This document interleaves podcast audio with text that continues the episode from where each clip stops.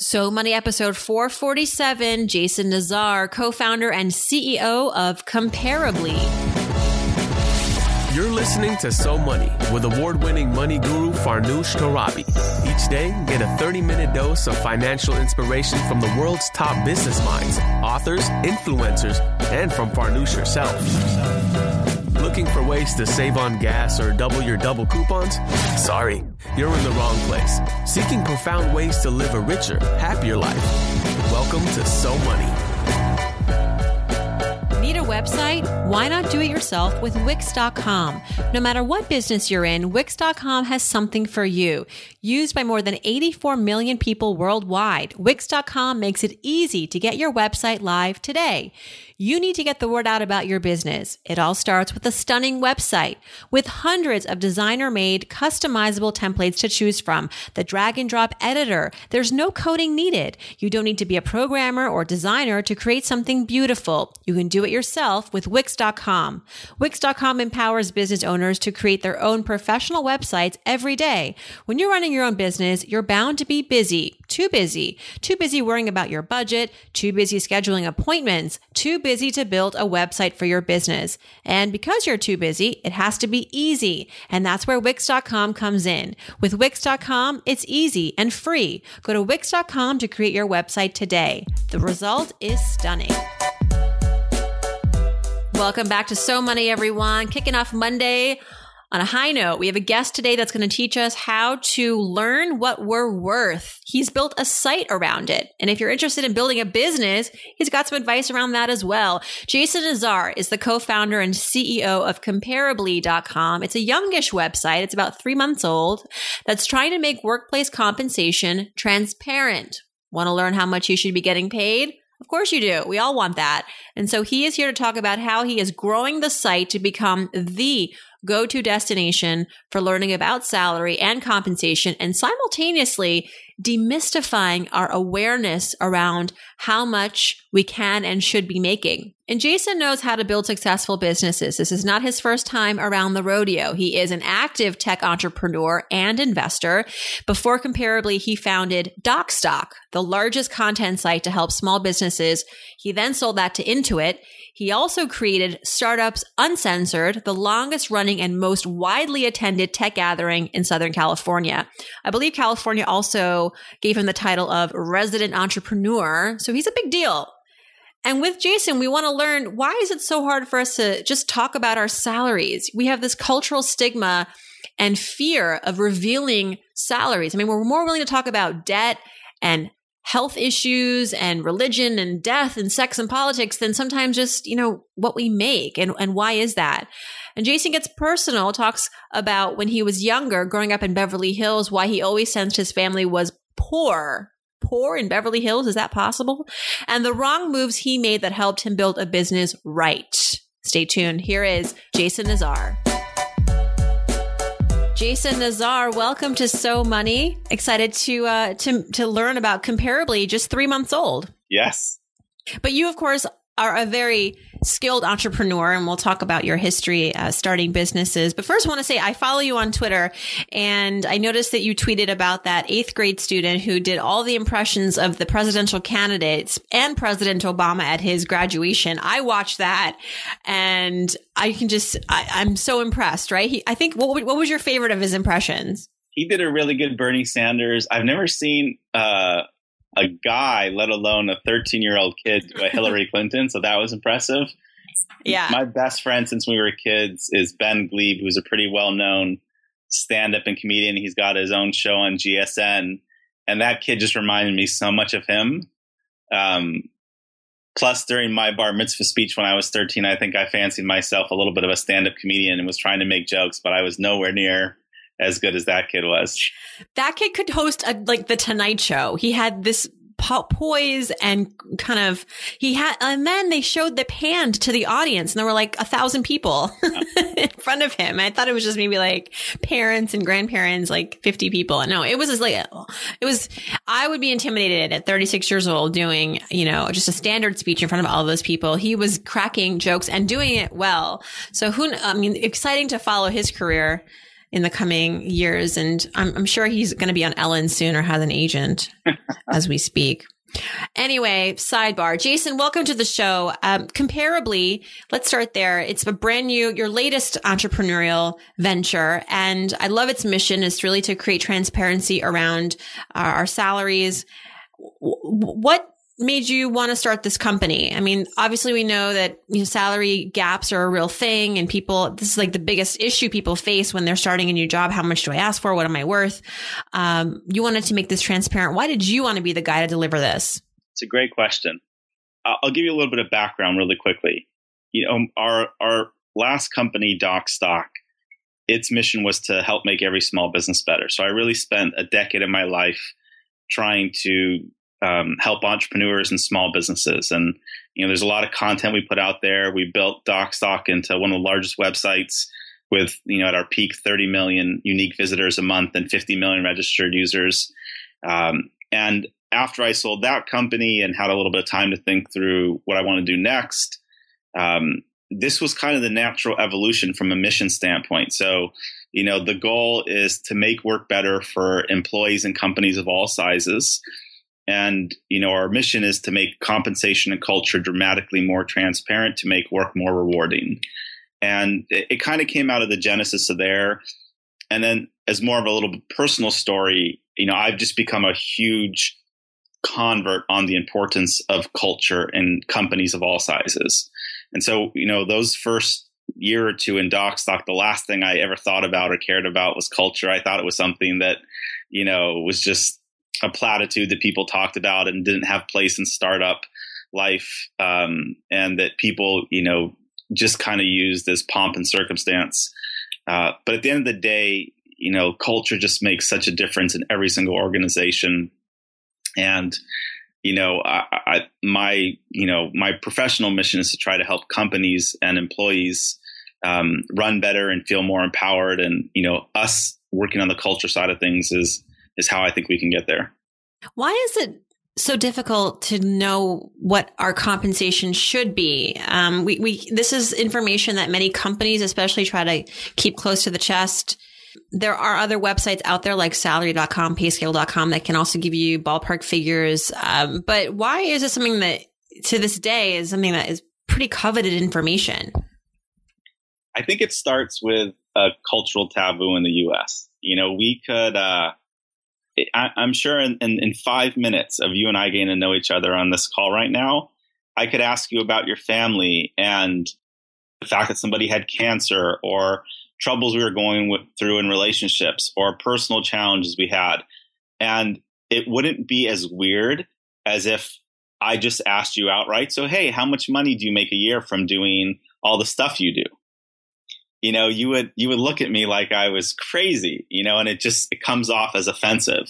And I think that we've just been, you know, we're in a culture that simultaneously goes after money so much, but it's taboo to talk about it. Yeah. Um, you know, and even it's even cool what you do on your blog when you talk about how you were making, you know, eighteen dollars an hour with, you know, a master's degree and barely getting by in New York. I think those kinds of things are really helpful for people. And so what we're really trying to do on the compensation side is demystify it. I don't want, there's no employee that should ever be in a situation where they don't understand what their market value is. And then when they can also compare themselves to, you know, folks in similar situations, whether that's by gender, ethnicity, education level, work experience, skill set. And it's, it's often the employee is, is the one that's disadvantaged for having less information.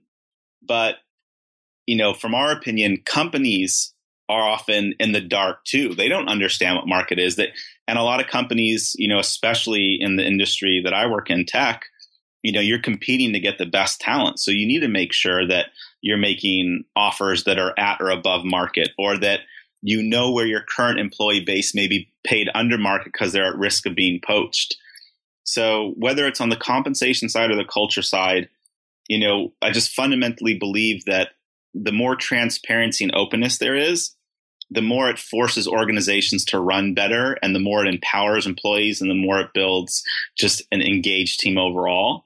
Um, and, and, I think to you know your question, there's just a cultural taboo around it, and and that's why we built what we did. Is we wanted just a dead simple, fast way that people could find not only you know general compensation data on what people like them are getting paid, but for that data to be valuable, you, you really it really needs to be somebody that's in a situation just like yours, right? So it needs to be somebody working in a similar size company in the same industry, perhaps in the same location um, and then you need to compare yourself to candidates with similar years work experience and similar education level. And, and that's the product that we deliver on today.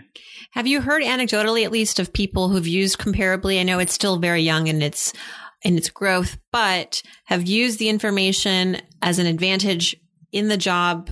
Yeah, I mean, uh, you, you can look at my Twitter stream. There, uh, there are already CEOs that are tweeting at me saying, um, "Just had to give an employee a raise because they came to me and said, "This is what you know the salary nice is comparably." Yeah.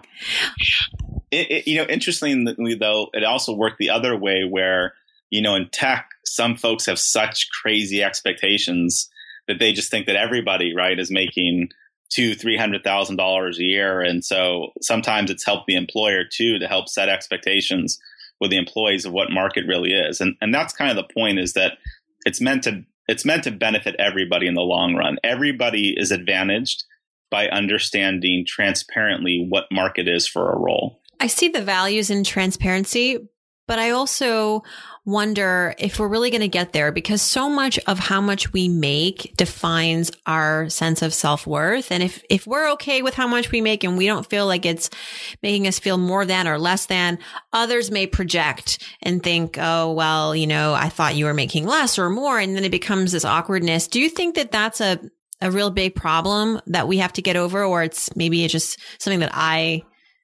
sense? It's a really thoughtful question. I'm going to answer it in two ways first off, the transparency is going to happen, whether you know we existed as a company or other people. We just live in a day and age that's accelerating so quickly that every piece of information is out there and available to people, and so the kind of secrecy and black box and uncertainty around salary, it's just not going to stay that way. The fact of the matter is, so many employees already know because they're having these conversations with their coworkers. You know, they just do it over beers or around the water cooler and it's done in an awkward way with inaccurate information sometimes and it makes people feel bad to have these conversations because they are a social taboo um, so the transparency is going to happen and i think companies need to be prepared for it and employees should expect that the information is going to be out there you know we're we're an anonymous platform um, and we do that so that people a feel comfortable sharing their salaries without fear of you know having their personal information identifiable. Um, and you know we believe that that's an important mechanism and lever to get that int- information distributed. So there's some companies like Buffer that go so far as to say, "Hey, we're going to publish what individual people in our companies make, not only to everybody else in the company, but to everybody in the world." And I, I, we're not going that far, right? We're not saying that everybody's individual salary should be made public within the company or outside. But we certainly think that every employee should understand what market is and, you know, what their value is economically to a company. To the to your bigger point, uh, I do think that we value ourselves a lot by how much we make, and um, I think that that's something that you know it's it's hard to reconcile with because your self-worth shouldn't be tied to what your economic value is. I think anybody that's competitive or entrepreneurial always wants to be doing the best right? But i think that there's I, I think there's a sense of detachment where you can want to be successful and want to provide um, a life of financial freedom for your family and for the people that you care about without getting caught up in a rat race of you know, how much do I have? You know, you you mentioned the fact that I'm from LA. There's a lot of wealth in the city, and no matter how much money you have, you can always feel like somebody's doing better than you. And so, you know, whether you make ten thousand dollars a year, or a hundred thousand dollars a year, or a million dollars a year, I think if you're doing something that you love that, that has an opportunity to help people, um, and you can have the life that you want to have, I think whether people have more or not, the best thing to do is just be grateful for the opportunities you have and go from there. Now, is that exactly where we're at as a society today? I don't think so. Um, and do people judge each other for how much money they make? They do. Um, but I, I, don't know if that's going to change overnight. I think our part is to try to help people better understand for the jobs that they want to do, how should they be fairly compensated? Well, one thing's for sure, we do appreciate when we can access this information like your company is providing it. I mean, what a great resource to know where you stand. You know, I don't know if I'd like to work a buffer. I don't know. Did, did they like put that in the fine print of your contract agreement? You know, by working here, you hereby disclose your salary to the world. I'm, I'm pretty sure it's something that they talk very openly about during the hiring process. You know, they, yeah. they probably make sure that every person that comes onto the company is comfortable you know, with that procedure. Sure, they'd have to. Whether you're a small business owner or a huge corporation, I've got one word that will transform the way you communicate Igloo. Igloo software is a modern cloud based intranet software that acts as a central meeting place connecting three things people, information, and processes. So whether you share files using programs like Dropbox, SharePoint, or Google Drive, or you have conversations using Gmail, Outlook, or Slack, it's all integrated. You can post files, share content, and collaborate with anyone all in just one browser window and without leaving your Igloo. With no servers to maintain, automatic upgrades, and a 100% cloud-based system, you'll wonder how you ever got along without it. If you go to Igloo Software igloosoftware.com slash so money. You'll get a free trial of Igloo. Up to 10 users can use it for free forever. Visit igloosoftware.com slash so money to improve the way you work today. Jason, you're from LA. You're also part Iranian, which makes me think that's maybe why you're so open minded and strong in your convictions about money and um, and salary and things like that. Tell us a little bit about yourself and your upbringing, and maybe along the way what the biggest lessons you learned about money in your upbringing? You know, I learned a lot. My the very first influence, and still probably the biggest influence in my life around money, um, is my dad, and and he's the one that's Iranian. My mom's American. He's a really unique character. I mean, he's he's 86 years old. His name is Nuri. He was born in 1930. Um, I'm the youngest of four kids, and so I was a total accident. My my brothers and sisters are, you know, a decade and a half older than I am. My dad had me when he was almost 50 years old, uh, and he just grew up in a different time. You know, he grew up really, really poor in a small town in Iran called Kashan, and you know, when he first came to the United States, was working for less than a dollar an hour, and you know, every penny mattered, and you know, over a long period of time, saved up some money and moved his family you know, to LA and he bought like one little apartment building and tried to leverage that. And so the interesting philosophy is, yeah, you know, we we grew up in Beverly Hills. I grew up in Beverly Hills. My brother and sisters grew up in New York. But my dad literally convinced me growing up that we were like the poorest family. I know it's I know it sounds weird and you know probably full of shit. The poorest family in Beverly Hills, or just the poorest like, family? Period. I, I, just really thought that we were poor growing up. Like no matter what their, no matter what it was, like eh, my dad was always like, "We don't have money for that."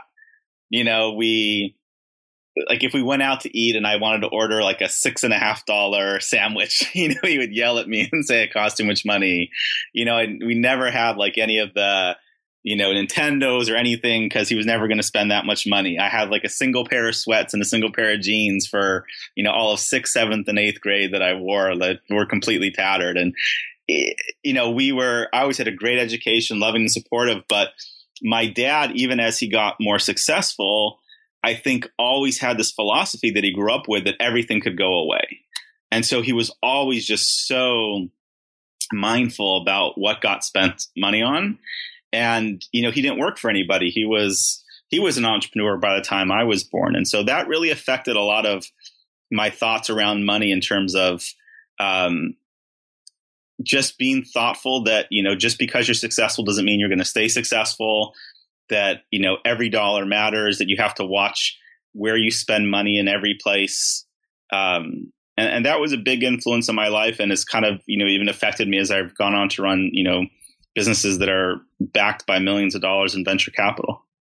Yeah, your previous business that you sold to Intuit. Can you walk us through that a little bit? Because I think that's the dream for entrepreneurs is that you have this idea, you're right about your instincts, you build it, and then people come and want to buy it. And that's like a great exit strategy. What would you say were the right moves that you made?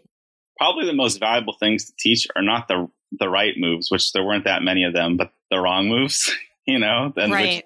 There are certainly a whole lot of.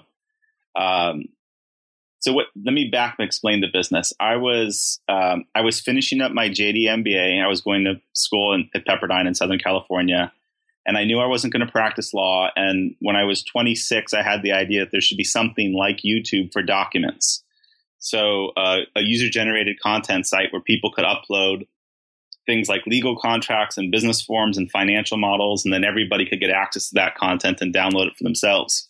That's what we built it started to take off. Um, and not just by itself, but you know through a lot of hustle and experimentation and late nights. And I think the you know the mythology that you know people build these companies, especially in the tech space, and then they just hit lightning in a bottle. It's you know for every one story here like that, there's ten thousand companies where it didn't work that way.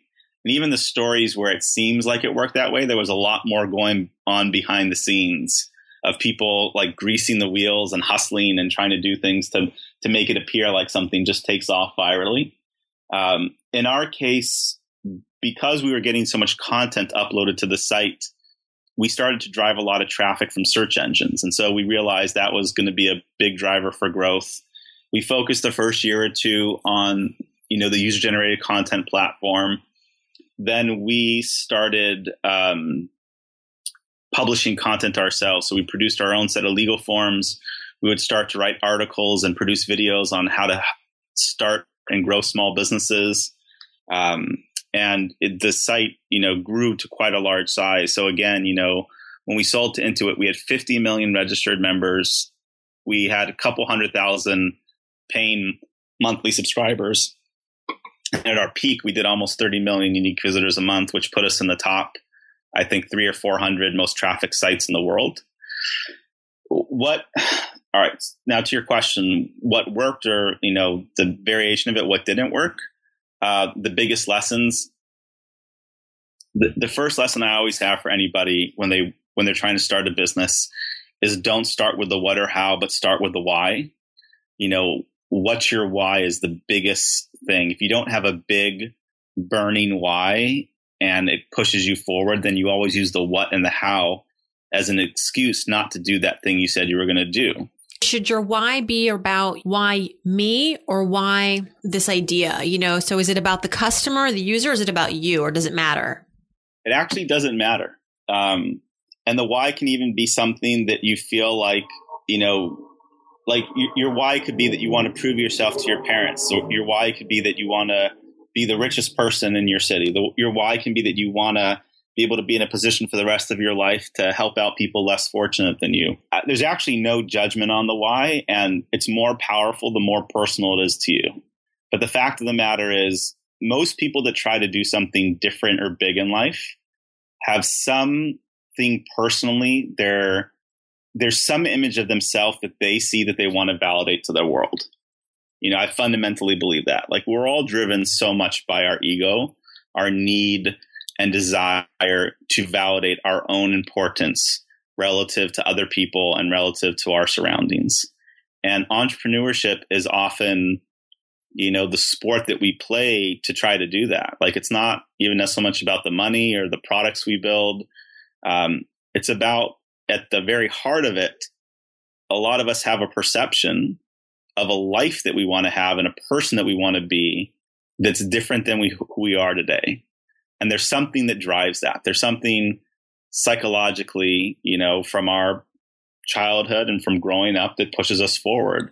Whether you want to prove yourself or you want to have a certain life or um, whatever it is, and, and tapping into that and being really aware of it and conscious of it and using it as your fuel when times get tough is what makes all the difference because entrepreneurship is, you know, it's just a series of failures. and it's it's how you deal with those failures and it's how persistent you're willing to be and how many different things you're willing to try I, have never met anybody that started a new venture and it just everything works from the beginning um, things most often don't work much more often than they do and you know the personal desire somebody has to keep be willing to go through those moments of failure to try to find those moments of success or indicators of success is what often separates people that uh, seemingly from the outside have a good outcome or a successful business than from those folks that don't. Um, you know, there's something that drives you, Farnoosh, to do what you do and try to help a bunch of people and share your life lessons and talk about how other people can have more financial freedom and be more successful. Um, and that same thing is a pretty common trait across, you know, millions of people. Uh, and so I always just think that that's the most important thing, more important than any particular strategy or idea is just starting with yourself. What was the biggest failure you experienced in starting your businesses? There, I'll answer in a couple ways. The biggest failure uh, for me has always been in, in in dealing with other people. So there's lots of things that are much easier to see, right? Like we put out a product and it didn't work. We tried something marketing. Um, you know, Docstoc, we raised money and we sold the company. So I, I, I, don't know that overall I would say that that journey was a failure, but there was lots of things that were failures along the way.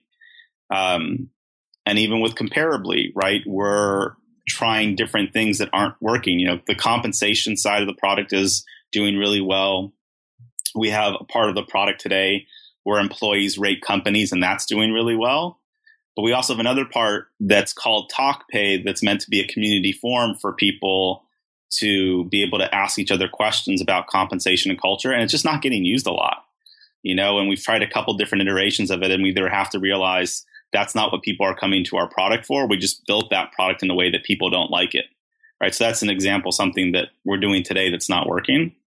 Um, but the biggest things I've always made mistakes on is is always on the people side of things. So when I started Docstoc, I the biggest mistake that I made was I saved all my energy and enthusiasm and charm and charisma for the for the outside world.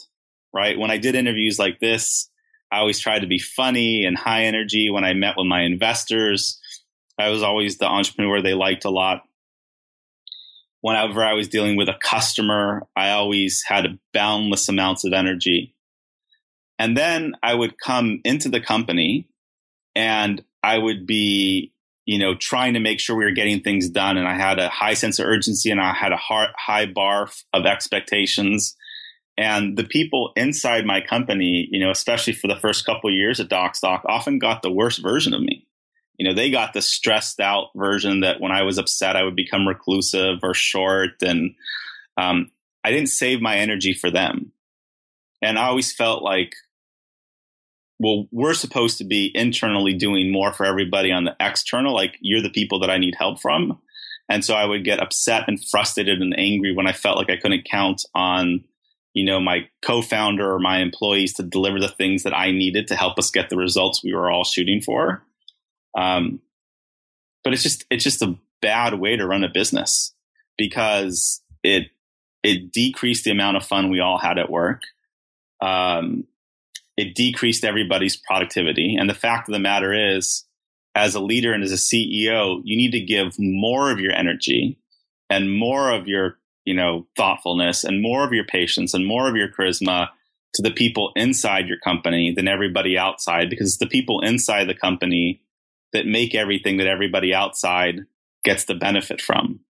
And so that was something that it took me many years to realize I was doing wrong and to try to get better at it. And, you know, part of the thing that I was looking forward to most in starting this new company was trying to be the best version of myself internally, right? Even so much so that, you know, my COO in my last company, who I've known since I was 23, and we went to business school together and started a previous business. And he's now one of the co-founders and comparably, you know, like he sometimes comes to me like, are you being fake? You know, he's like, he just says, "Are you going to be able to keep up and sustain how positive and energetic you are with everybody inside the company?" Because he saw, you know, the the conscious choice that I'm trying to make differently, and uh, that was something, you know, for me personally, like the the hardest thing in business is dealing with people. Business would be super easy if it wasn't for people. If it wasn't for your employees and your customers, business would be a cinch. It's the fact that, you know, you've got to lead and manage and help grow all these different personalities internally so that you can provide a lot of value to people externally. That's the trick and the hard part. Um, and and those were always where my biggest failures were and things that I you know today I'm really conscious of and try to get better at.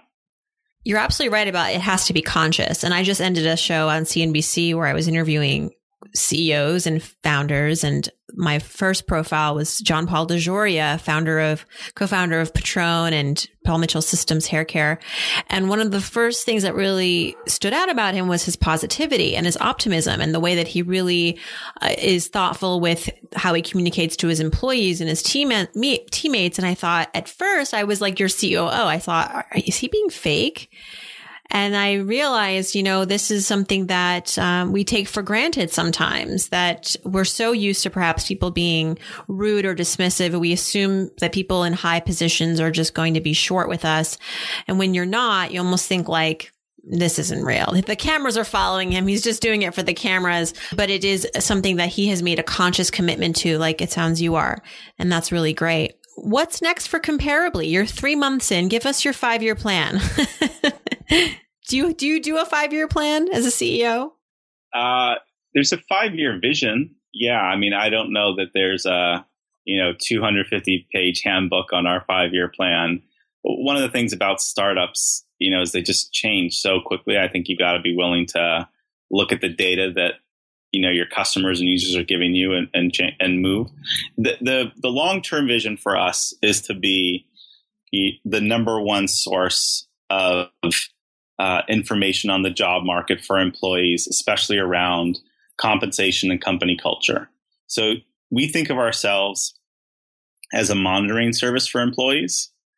And so think that, um, you know, we want to have a relationship with millions and millions of employees in the US and outside where they trust us as the brand to monitor the market for them and tell them what the value of their comp should be, how their coworkers are perceiving their own company, and how other companies that they may be interested are are being perceived by those employees, and how they're rated on, on different culture aspects.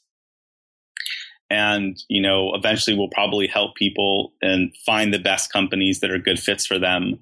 And so, if you know, we become the trusted platform that millions of employees use on a regular basis to, to monitor the job market around compensation and company culture, then I think we've been successful at what we set out to do.